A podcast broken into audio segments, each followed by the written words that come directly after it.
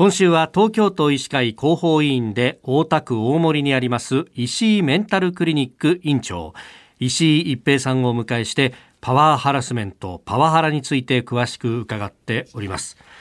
えー、実際にこうパワハラを受けるということになると、まあ、大半の人はまず最初はこう我慢をしてっていう、ね、形で、まあ、会社に行き続けて仕事し続けてということになると思うんですけれどもそういう時っていうのはどういうところに行ったらいいですか、はい、精神科とか心療内科とか受診するのは結構敷居が高い。なんか非常に生きにくい場合がございます。でもまず、えっと、その体の症状などがございましたら内科にご相談なさってもいいと思います。内科はい、内科の先生があの対応をうまくしてくださることも結構ございます。またもし内科の先生が精神科など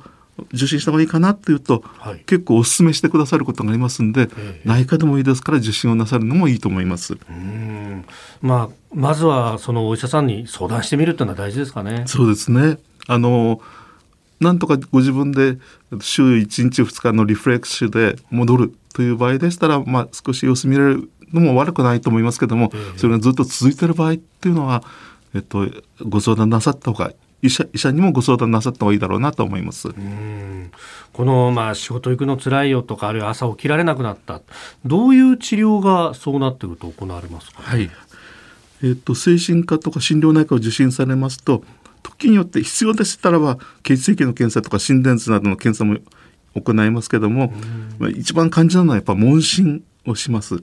どのような経過これまでのどのような経過があるかまたいつ頃からどのような場所で、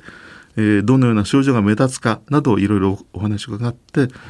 いろいろうつ病かなとかうつ状態かな、適応障害かななどの診断を考えます。それで例えばうつ気分とか不眠とか不安などいろいろなものは大体まずあの薬物療法もよく使われると思います。気分が落ち込んだ意欲を回復したいという場合には抗うつ薬っていうのを使います。また不安や緊張、またイライラなどを、えー、軽減する目的では安定剤っていうのを使います。また不眠を改善するのには睡眠剤などを使いますけども、まあ、残念ながら精神科の薬はかなり皆様不安というか副作用とか習慣性とか依存性を気遣いになるんですけども、はい、実際には適切に使うと全然心配ないお薬がほとんどですので、あの医者によく相談してあのお飲みになるのを躊躇されなくてもいいと思います。でま薬物療法以外に実は大体部署その職場環境または上司の環境などがご負担になって、はい、そのお薬で良くするっていうよりは、うん、職場環境調整っていうのはより重要だと思います。状態が重いと出勤することが危険と考えられる場合は休職というのをお勧めします。休職しますと、はい、えっとまあその危険な場所から離れられること、それからご自分の気力体力を回復しやすくできます。お休みするっていうのは、はい、まあ普通の方例えば風邪とかなんかですと 1, 1週間とか程度でしょうけども、えーその職場環境の調整またご自分のこれまでの疲労などを回復するに、まあ、2月3月かかることが多いです。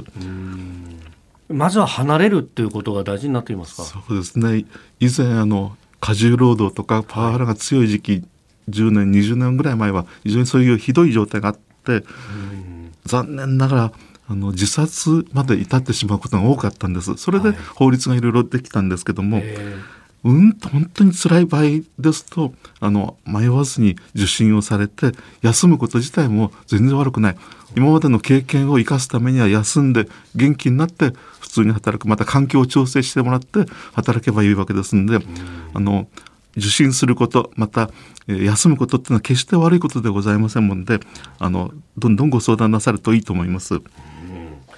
えー、明日はじゃあその休んだその先、えー、復職の方法などについても伺っていこうと思います。石井メンタルクリニック院長石井一平さんでした。先生明日もよろしくお願いします。ありがとうございます